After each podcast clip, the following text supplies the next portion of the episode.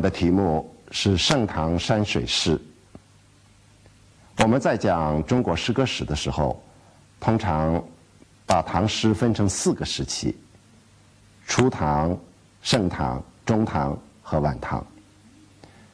盛唐是从唐玄宗开元元年开始，到唐代宗大历元年为止，也就是从公元七百一十三年到公元七百六十六年，一共五十三年的时间。盛唐是中国诗歌史上的黄金时代，也是中国山水诗的黄金时代。在讲盛唐山水诗之前呢，我们先简单的回顾一下中国山水诗形成的过程。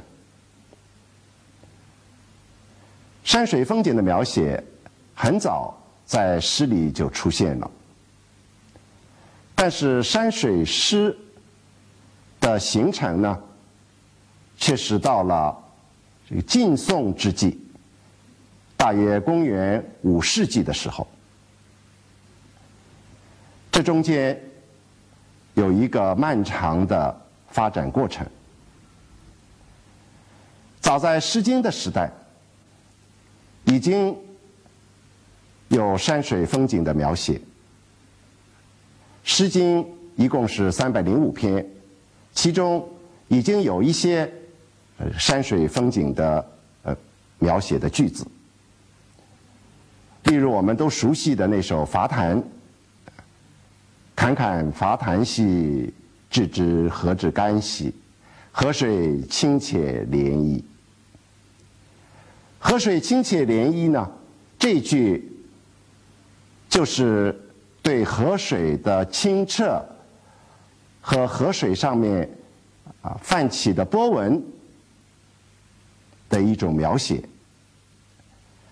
但是这种呃风景的描写啊，是作为人们生活的一个背景、劳动的背景出现的，它不是呃这首诗的主要的内容。也就是说，在《诗经》里啊。那个三百零五首诗里，还没有一首是以山水风景为主要内容的。那么山水风景呢，只是作为啊生活的背景或者笔性的媒介而出现的。到了《楚辞》里，这个山水风景的描写就更加精致了。例如我们都熟悉的。《呃九歌》里头的那首《湘夫人》：“弟子降兮北渚，暮渺渺兮愁雨。袅袅兮秋风，洞庭波兮木叶下。”“袅袅兮秋风，洞庭波兮木叶下。”这是很有名的两句诗，写秋天洞庭湖的风景。可是呢？这儿的这个风景描写啊，也是作为一种生活的背景、生活的陪衬。这首诗主要的还是写湘君和湘夫人的这恋爱的过程，写他们的爱情，而不是写洞庭湖的风景。那么，经过了汉代。一直到汉末的建安时期，才出现了第一首完整的山水诗，这就是曹操所写的那首《观沧海》。东临碣石，以观沧海，水何澹澹，山岛竦峙，树木葱生，百草丰茂，秋风萧瑟。洪波涌起，日月之行若出其中；星汉灿烂若出其里。幸甚至哉，歌以咏志。《观沧海》呢，可以说是中国诗歌史上第一首完整的山水诗。到了东晋末年，南朝宋代的初年，出现了一位诗人，名字叫。谢灵运，他一生呢，呃，写了不少的山水诗。他可以说是中国诗歌史上第一位山水诗人。山水诗的形成啊，使得大自然的山水风景成为独立的审美对象，它不再是生活的陪衬或者是比兴的媒介。这在诗歌史上是很有意义的。到了唐代。山水诗出现了崭新的面貌。南朝的山水诗人，他们受生活领域的局限，他们的诗歌的这个胸襟、气象、境界都比较狭窄。他们是生活在中国的南方。主要是东南这一带，他们祖未涉黄河，身未登泰山，没有能够有机会领略广袤的祖国的山川，所以他们诗歌的这个胸襟、气象、境界呢，啊是比较狭窄的。到了唐代就不一样了，祖国的统一、繁荣和强盛。给诗人的创作带来了新的机会。唐代的很多诗人，在他们诗歌创作的准备期，或者是诗歌创作的旺盛期，都有一段漫游的经历。很多人，他们的足迹啊，走遍了祖国的啊南方和北方。走遍了全中国，所以他们诗歌的这个胸襟、气象和境界，就不是南朝诗人所能相比的了。再从诗歌的这个内容方面来看，南朝的山水诗主要是在一种隐逸的风气之下产生的，诗歌里头表达对政治的厌倦，希望到啊。这个自然山水里面过一种隐居的生活。唐代的山水诗，特别是盛唐的山水诗呢，也有这种隐逸思想的流露，但是和南朝的山水诗相比啊，啊，增加了两方面重要的内容。这就是热爱祖国的内容和热爱生活的内容。因此。盛唐的山水诗，我们今天读起来仍然能够受到它的感染。从艺术的表现方面来看呢，南朝的山水诗主要是追求形似，想要准确的描写这个山容水态，字句比较雕琢。盛唐的山水诗就不再仅仅追求形似，而是要追求神似，要写出山水的性格，同时借着山水呢，来表现诗人自己的性格。我们可以说，这个山水在盛唐的诗人笔下已经个性化了。这是一个呃很大的进步。下面我想，呃，对盛唐的四位山水诗人分别呃做一个介绍。首先我要讲的是孟浩然，这是一位唐代的著名的诗人。他的山水诗的特点呢是很淡。用闻一多先生的话来说啊，淡到看不见诗了，就是孟浩然的诗。我现在举几个例子。例如孟浩然有一首诗题目叫做宿建德江。移舟泊烟渚日暮客愁新。野旷天低树江清月近人。从这首诗我们可以看出啊孟浩然他不堆砌辞藻语言很自然意境也很高远。我们再看他的另一首诗。宿桐庐江，寄广陵旧游。这首诗的前四句，呃，是这样写的：“山明听猿愁，沧江急夜流。风鸣两岸夜，月照一孤舟。”我们不觉得孟浩然是在作诗。只是感情的一种自然的流露。那么，呃，孟浩然呢，呃，也有一些写的很有气魄的呃诗歌。例如，他写这个钱塘江潮，其中有这样两句：“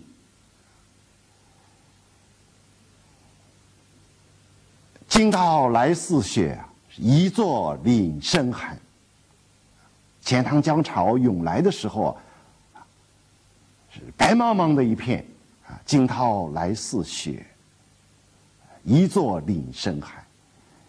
这看这个江潮的人呢，啊，身上都觉得寒冷了。又例如他呃写洞庭湖，有两句很有名的诗，叫“气蒸云梦泽，波撼”。岳阳城，写洞庭湖的那种气魄，啊，整个的云梦泽都被洞庭湖的水汽所笼罩。洞庭湖的洞庭湖的波浪呢，啊，摇撼着这个岳阳城，气蒸云梦泽，波撼岳阳城。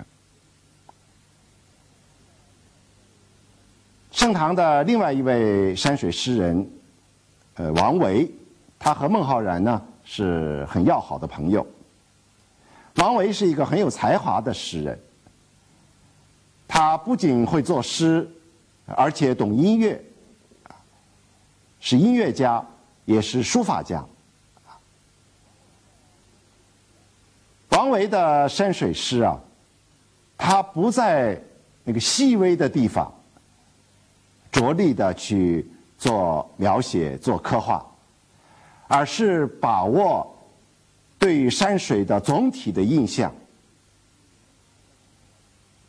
以酣畅的笔墨，啊，大笔淋漓的描写出山水的总体的气势，给人的总体的感觉。比如说，他呃写汉水。啊，有一首诗，题目叫《汉江临眺》，写汉水，写汉江。其中有两句，啊，是这样说的：“是江流天地外，是山色有无中。”这汉江啊，好像要流出天地之外。汉江两岸的山呢，这个山色若有若无。他不说这个山是青的，是紫的。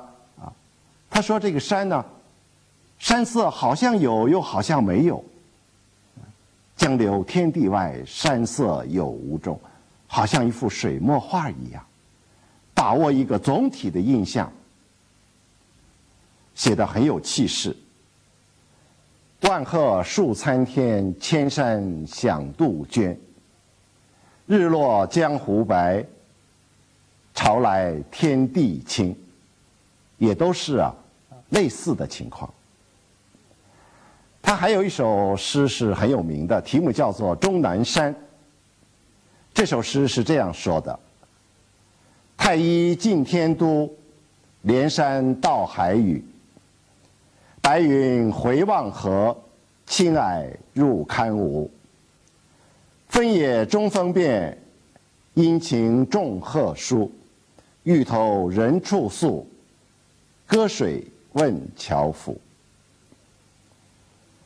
诗的前六句呢，是写终南山的广袤；后边呢，最后的两句，“欲投人处宿，隔水问樵夫”，通过他向一个樵夫来问路，进一步的衬托了啊终南山的广袤。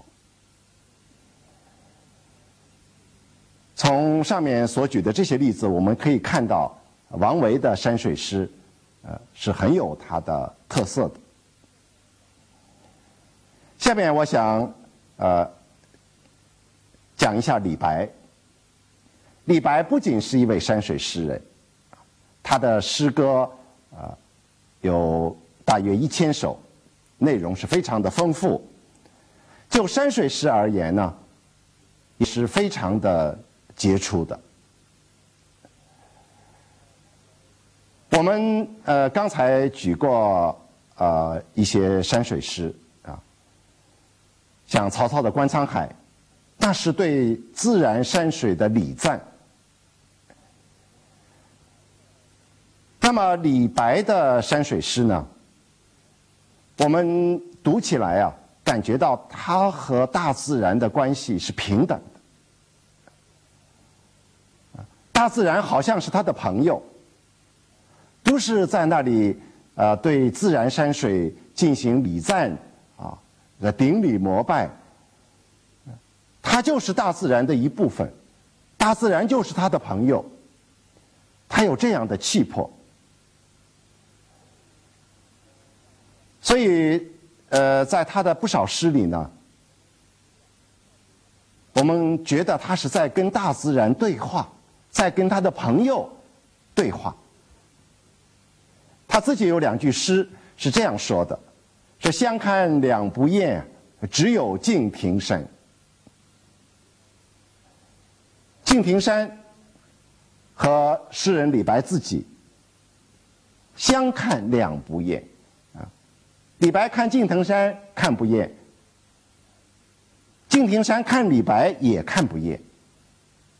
这是李白自己的感觉，是相看两不厌。”相看两不厌呢，是只有敬亭山，啊，他最喜欢的敬亭山才能啊和他建立这样的关系。这就是诗人跟自然山水的一种朋友的关系。这点呢，很值得我们注意。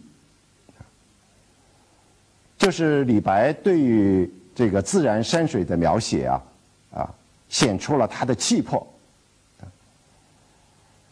我下边举一些例子：黄河落天走东海，万里写入胸怀间。西岳峥嵘何壮哉？黄河入思天际来。这两个诗例都是写黄河的。登高壮观天地间，大江茫茫去不还。飞流直下三千尺。疑是银河落九天。这两个诗例呢，一个是写登在庐山上看长江，一个是写庐山的瀑布。我们从这些诗例可以看出，呃，李白诗歌的气势是多么的豪放。李白的那首有名的《蜀道难》。呃，是一首长篇的七言古诗，是写蜀道沿途的呃山水风景。蜀道之难，难于上青天这一句啊，在诗里反复的出现了三次，极力的描写蜀道的艰难。可是我们读了以后呢，并不产生。畏惧的心情，反而使人呢很有兴趣啊，也想到蜀道去走一趟，去体验一下蜀道的艰难。李白的诗歌，它有这样的效果。刚才我说过，李白的山水诗诗人是和山水处于平等的地位。正因为这样，所以李白的诗歌是非常豪放的，有很多啊描写山水的豪放的诗句，让我们难以忘怀。下面我再念一些呃例句，例如《登太白峰》中间的几句：“太白与我语，为我开天关。愿乘凌风去，直出浮云间。举手可近月，前行若无声。”李白想象太白金星和他谈话。为他打开天门，放他飞出云层，直到月亮的旁边。又如“产却君山好，平铺湘水流。我且为君捶碎黄鹤楼，君已为我倒却鹦鹉洲。且就东山赊月色，酣歌一夜送全民。”暮从碧山下，山月随人归。李白的山水诗啊，要论意境，恐怕是最壮阔的。似乎他的视野比别人都宽，因此他的诗歌的意境呢，也比别人呢啊更加啊深远。他的笔墨也更加。啊，雄健有力。他的呃“早发白帝城”啊，“望庐山瀑布”，像这些诗，得到了包括儿童在内广大读者的喜爱，不是没有理由的。最后，我想呃介绍一下杜甫。杜甫的诗歌呃保存到现在呢。呃，还有一千四百多首，内容是非常丰富。就其中的山水诗而言，也是很优秀的。杜甫的山水诗和李白、呃王维、孟浩然又有所不同。他在这个山水描写里啊，往往寄托着战乱年代里一个。忧国忧民的诗人，那种沉重的、悲怆的感情，一山一水都能够呃触发他的感情，让他联想到啊那个战乱的时代，联想到啊在那个战乱的时代里人民的苦难，处处体现了啊一位忧国忧民的。这爱国诗人的情怀。我下边举他的一首著名的作品，题目叫《白帝》，就是长江边上那个白帝城。诗是这样写的：白帝城中云出门，白帝城下雨翻盆。高江急峡雷挺斗。古木苍藤日月昏，戎马不如归马易，千家今有百家存。哀哀寡妇诸囚禁，痛哭秋园何处存？又如他的另外一首著名的作品，题目叫《登高》。风急天高猿啸哀，渚清沙白鸟飞回。无边落木萧萧下，不尽长江滚滚来。万里悲秋常作客，百年多病独登台。艰难苦恨繁霜鬓，潦倒新停浊酒杯。这两首诗呢，都是写长江，都是写暮秋。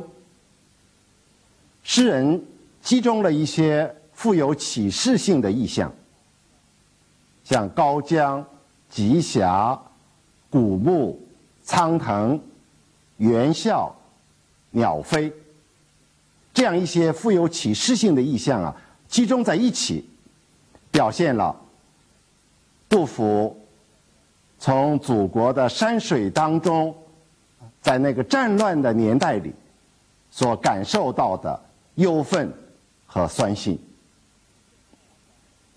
最后，我想举杜甫的一首五言律诗。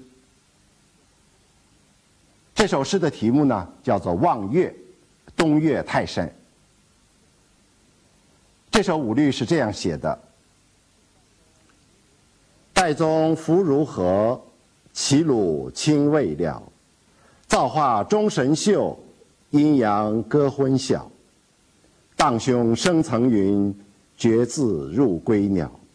会当凌绝顶，一览众山小。”这首诗的头两句呢是远望，岱宗夫如何？齐鲁青未了，这是远望。第三句和第四句呢是近望，第五句和第六句是细望，最后两句是想象自己登上泰山，啊，极目远望，会当凌绝顶，一览众山小。同样一个望月。杜甫有四种不同的写法。以上简单的介绍了盛唐呃四位诗人呃他们的山水诗。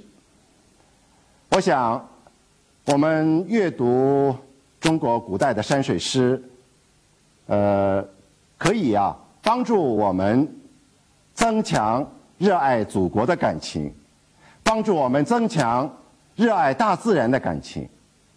同时呢，在艺术上也可以给我们许多的借鉴。这一讲盛唐的山水诗就讲到这里，谢谢大家。